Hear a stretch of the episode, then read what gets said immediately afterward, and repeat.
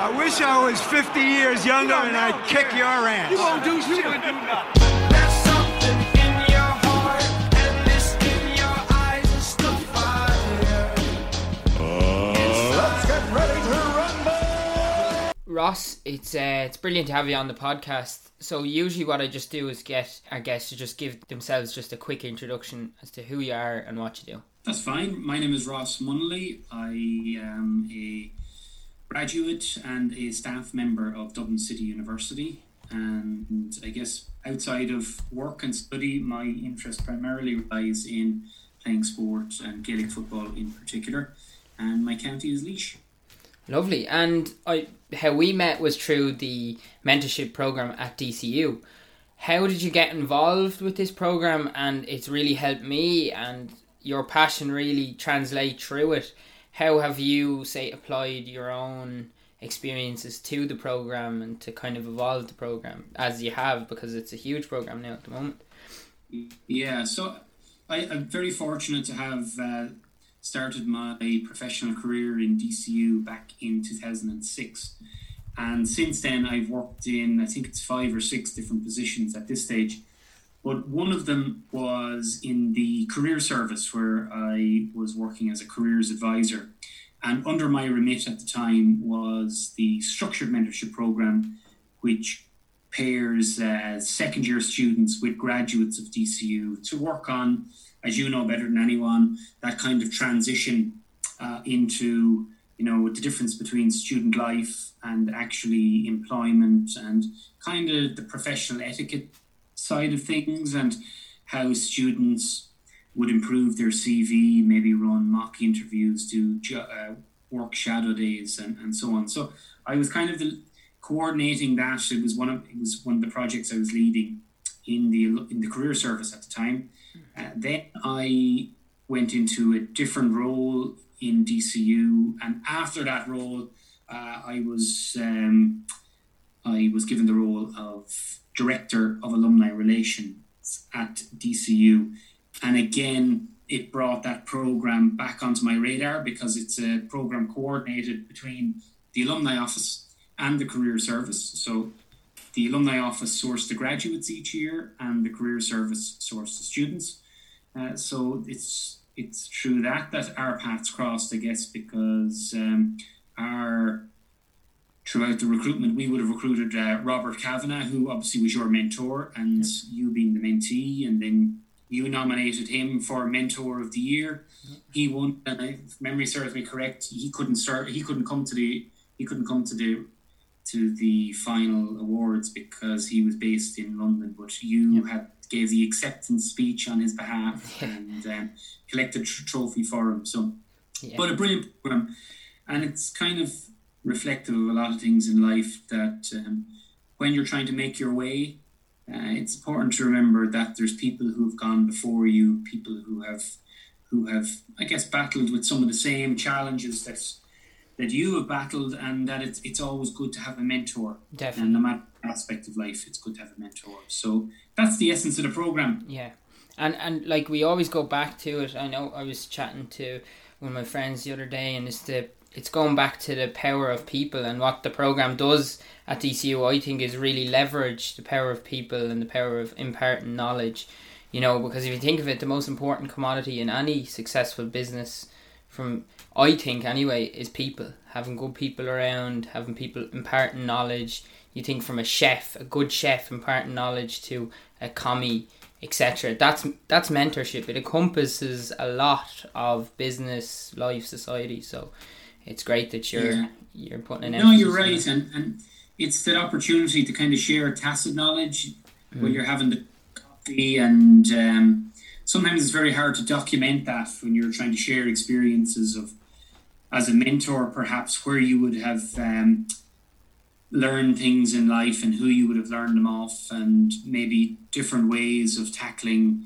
different situations. Sometimes it's nice to be able to sit down and have a coffee, either in person or on Zoom as it is now, and just to kind of share your experience and share that knowledge and try and help the student. And what we find more and more, as with any mentorship relationship, is that actually what happens is there's an element of reverse mentoring as well, where the mentor learns tremendously from the student in the same breath. So it's a brilliant opportunity for both. Yeah, definitely. And something that I like to ask a lot of guests, and I know you have achieved a lot in sport and in a professional sense. So what is your why? What kind of keeps you going? What gets you to say, I need to set these goals and I need to achieve them? For me personally, it's, are you talking in sporting aspect? Sporting or? And professional. You can translate into both, you know. Yeah, I think I'm very lucky insofar as I'm very passionate about education and I'm very passionate about sport. So to answer the, you know, what is your why, for me, it's about that. I really enjoy working with young people and I really enjoy connecting. And obviously there's a challenge with in everything that you do in life. Every day you go into the office or you pull on your football boots, there's a challenge waiting in front of you, and always looking at new ways to do things, trying to be innovative, trying to, I guess, you've got your incremental innovation where you take what you did last year and you try to make it better, but also the innovation around throwing out things that are no longer working and processes and methods of doing things that are no longer efficient and coming up with new ways of doing it. So I enjoyed that challenge. I enjoyed in work every day and also enjoyed in a sporting context because as a player, as an athlete, the longer you stay playing and that you stay engaged in a high performance environment,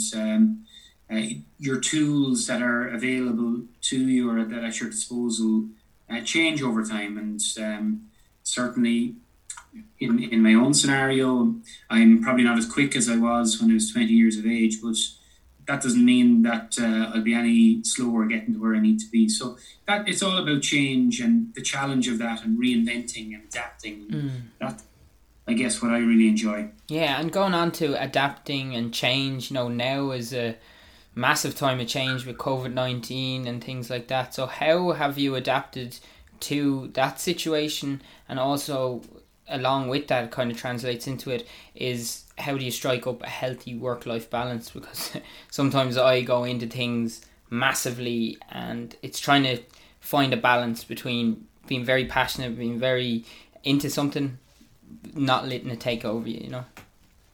Yeah, I'd say first and foremost, throughout COVID-19, I've been very, very, very fortunate. I've brilliant employers. My family have stayed fit and healthy throughout. And so I've been, in terms of the impact of COVID, I've been very, very, very lucky. I guess I live in Portlaoise, so I was commuting to work in DCU every morning and back home in the evening. I found for the first time in probably 10 years, maybe a little bit longer, that I was time rich. And the inter-county training, collective stuff stopped.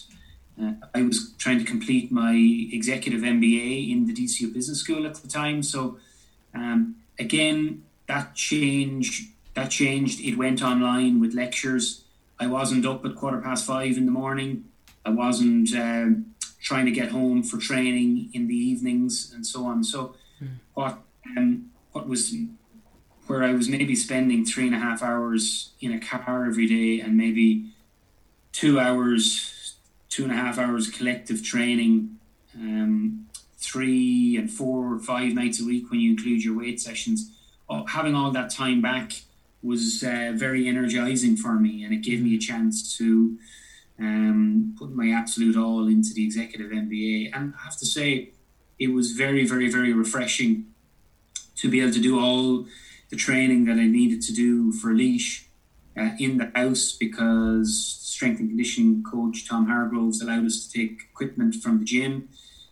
So I had my own gym here in the house, and where I'm living at the moment, there's a green area here beside me where I was able to do all of my running. So it's amazing to be able to work myself to as hard as I needed to do and have it all done in 50 minutes without having to without having to get into the car at all. So I that's why I say I was very, very lucky through COVID that it, whilst it's on all of our doorsteps, it never really impacted on my family as such in terms of people being unwell or anything like that. And been very blessed, and I can only imagine how difficult it has been for people, you know, who have had it and who have maybe lost people and family members too. And so I guess I would consider myself one of the lucky ones where I've just had to adapt to the guidelines and respect them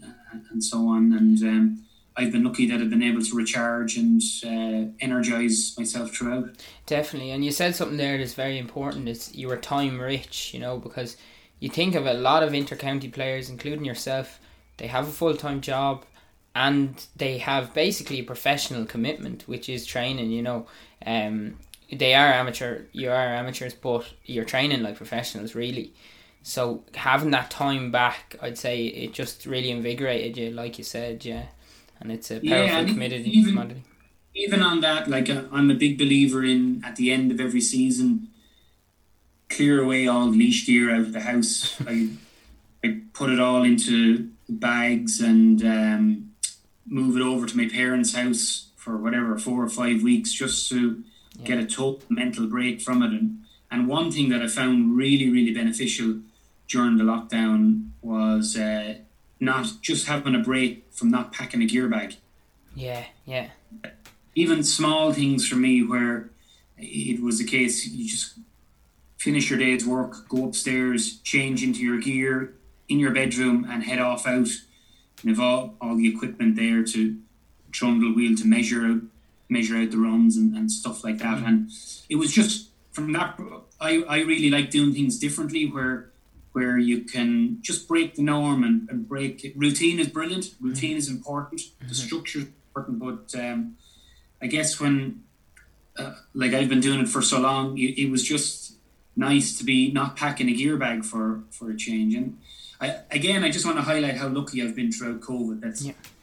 I can recall, like I can talk about the benefits throughout the lockdown of silly, minute details like that where other people have been suffering, so I'm very lucky. Yeah, definitely. And with training at such a high level, and I train quite hard myself with boxing, and now with other things I'm doing, I really find that recovery is essential, especially sleep, nutrition. I always say if you nail the little things, the big things will start to kind of come. So what do you do for sleep? Nutrition, how do you nail the little things and then moving on to the big things then?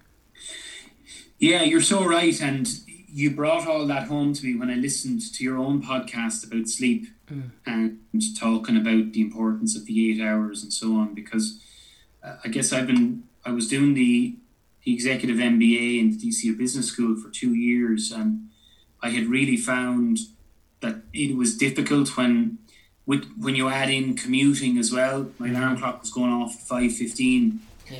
I was in the car at 5:40, and I was in the office at 7:10, trying to do my studies before starting work at 9:00, then getting through the day, being home for training, and putting in and getting the absolute maximum out of training sessions. And some people can, some people can't. I find it hard to come home from training and fall asleep straight away.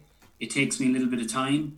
So I was finding that on nights that I was training, by the time I'd fall asleep, it'd feel like the alarm clock was just going off at 5:15, and I was finding that difficult. People talk about maybe doing studying and working and training, and I talk about... managing your priorities and workload and so on. For me, it was actually different. For me, it was about managing energy levels throughout, and trying to make sure that I'd never go into what I would call my own red zone in terms of tiredness. So, how did I do that? Probably not very well from the sleeping perspective, because I had to be up at 5:15, otherwise I'd be stuck in traffic for so long.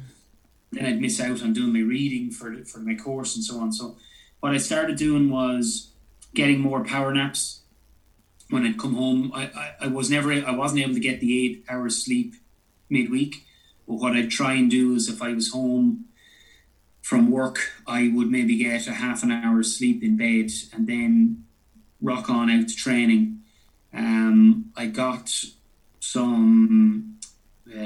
I got some caffeine gels, caffeine shakes the chewing gums, and I'd have them in my gear bag. So going out training, if every night of training, that was my routine, so that I'd have that little bit of supplement that give me the caffeine and so on. But you'd be flying around the place. Well, I wish. I wish. It's. I guess it's something just to keep you alert. If you've already, if I was already up for 13, 14 hours previous to that, and then I was going out to try and to go out train. So for me, the little things then were all about eating and making sure that I wouldn't miss meals, because you can't cut down on sleep and not eat. Yeah. Otherwise, I would fall apart. So it was just remembering to be disciplined. And I looked at sleep over kind of the overall amount of rest throughout the week, rather than being totally focused on the 8 hours every night. So if I could get as much as I could at night before the 5:15 alarm, and then I could get my power naps and maybe get the same or increased amount of sleep at the weekend. Mm. And, but look, that was something I had to do for 2 years. If you want to work full time and you want to keep your career going and develop, and I've always been a believer that playing intercounty football wouldn't hamper my career or my academic development. So I think applying myself across those areas, and of course family life here at home as well, to do all of that you have to have a good support network. And I'm lucky, my girlfriend Dee is really, really supportive, and for the achievements, the academic achievements and all that, like, we would very much see them as family achievements, because you're only as good as your support network. Definitely. That's something I really believe. Definitely. They say, you're actually they're a reflection of the five people you spend most time with, isn't it? It's a very powerful thing you say, and I haven't really gone through this, but it's good that you brought it up, because I find surrounding yourself with them people that kind of push you on and kind of motivate you is very, very important. And sometimes even for me, coming from maybe not the best background at the start, you have to cut some people off, Did you have to do that yourself? And did you find it hard to try and cut people off out of a circle? As a rule, I kind of gravitate towards people who are very positive. Yeah.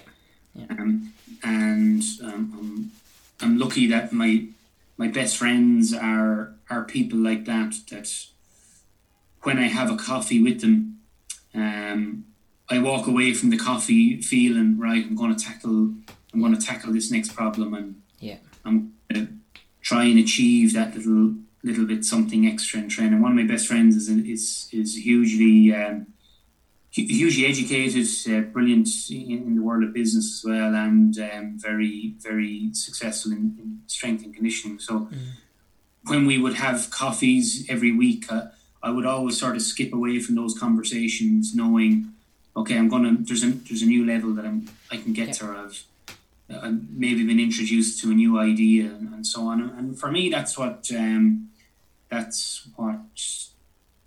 the power of a network is. And definitely, I'd say cutting people out, probably not, because the people I click with and get on with are people who are, I'd say, generally on the same journey as myself anyway.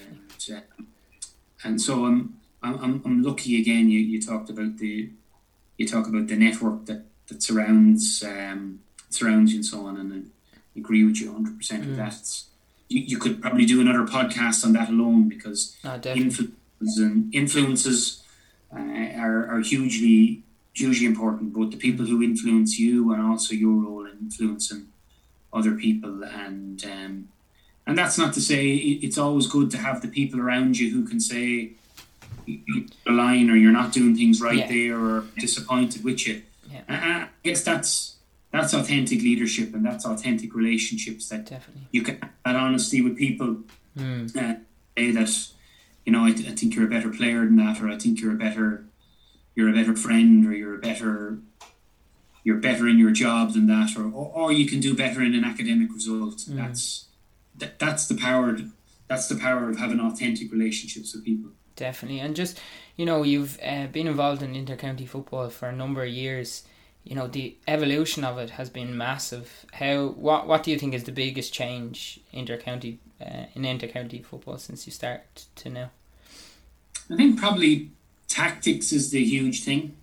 There's, I guess, so many different ways of playing the game now, where previously, when I first started off in 2003, it was kind of most teams were swashbuckling. It was 15 on 15. Yeah.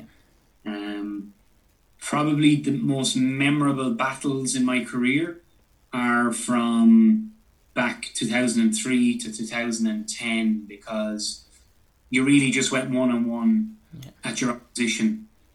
Probably not so much anymore, because it's about swarm defences and people covering off space and holding positions and so on. So I'm really lucky to have had just some phenomenal opponents, where I knew going out for 70 minutes it was me versus him, and we were going to try and run each other into the ground and so on. So I think that side of it, the styles of play are different. The styles of play is big, and the tactics is the biggest change, because you got to be fit. The ball skills all stay the same. You got to be able to put your forward, knock the ball over the bar, create space for other people. You got to be able to collect the ball first time. It means you might have that split second to make up your mind and to get a shot off or a pass off. Whereas if you don't, then you're going to be under pressure. So I think the skills and physical attributes and so on have remained constant, but crucially, how teams approach matches is different. Yeah, and I know you're tight for time, Ross, so I'll just ask one last question. And it's a question that I love, because, you know, I think everyone's been in this kind of situation. How do you push past moments when your mind is telling you to, say, give up during a training session, during, say, a study session, etc.? How do you just push through it, or do you employ different tactics to try and get you through these kind of... Yeah, and you know what, that's such a brilliant question, because... Not just because it's the last one. You can't wait to go. No, because I'm headed for the gym now myself. But no, I'll tell you what, it's a brilliant question, because I found, particularly when I was studying. So when I was studying, I was working, I was training, and then equally as important as any of those things, but probably harder to prioritize, because all the other ones have deadlines, is family life, and giving a lot of time and energy to the people around me and so on. And we all have negative thoughts. We all have thoughts about, is it worth it? Is it this? Is it that or the other? What I find really, really helpful is over Christmas, when everything is calmed down, there's little group training, there's little study, there's little work. I always write down my annual goals, what I want to achieve, and it's generally across four or five different aspects of life. And what I write down in that period of time where my mind is clear, I know that those are the things that I want to achieve. So that when things get tough and my schedule gets really busy and I'm trying to multitask, and when the pressure comes on, I know that any negative thoughts that I have around trying to achieve my goals are probably a symptom of feeling like I'm really busy or feeling that the going is getting tough and that small different things are maybe happening that that shouldn't be maybe confusing my thoughts on things. So I always revert back to my goals and what, and they're always very tangible. And I know then that any of those kind of those little negative voices that you might get in the middle of a very difficult training session or an academic paper that I'm trying to write that's just not going anywhere, or if it's a very difficult task in work, I know that that's just temptation to say throw in the towel. But when those things are related to goals that I set out at the start of the year, I know that it's a case of just dusting them to one side and just keep driving on through it. And that's what works for me, because if it's a realistic goal in the first place, yep, and I write it down when my head is clear, oh, then when the pressure comes on, I'm going to be working hard, despite how I might feel on it. Because you have moments where you feel great, you have moments where you don't, where you feel not so great, and you're probably never as good as you feel, you're probably never as bad as you feel on the other side. And you know, so I find my goals keep me on a steady path throughout the season, throughout the year, throughout the busy spells. I've no scientific facts or evidence to support that. That's just how I do it, and it keeps me balanced. Ross, that's a brilliant point to end on, because I'm an advocate for goal setting as well, and that's another podcast in itself. But we'll leave you go. Out to the gym, out working hard. Brilliant. Again. Absolute legend. See you, Ross. Thanks a million. Appreciate it as always.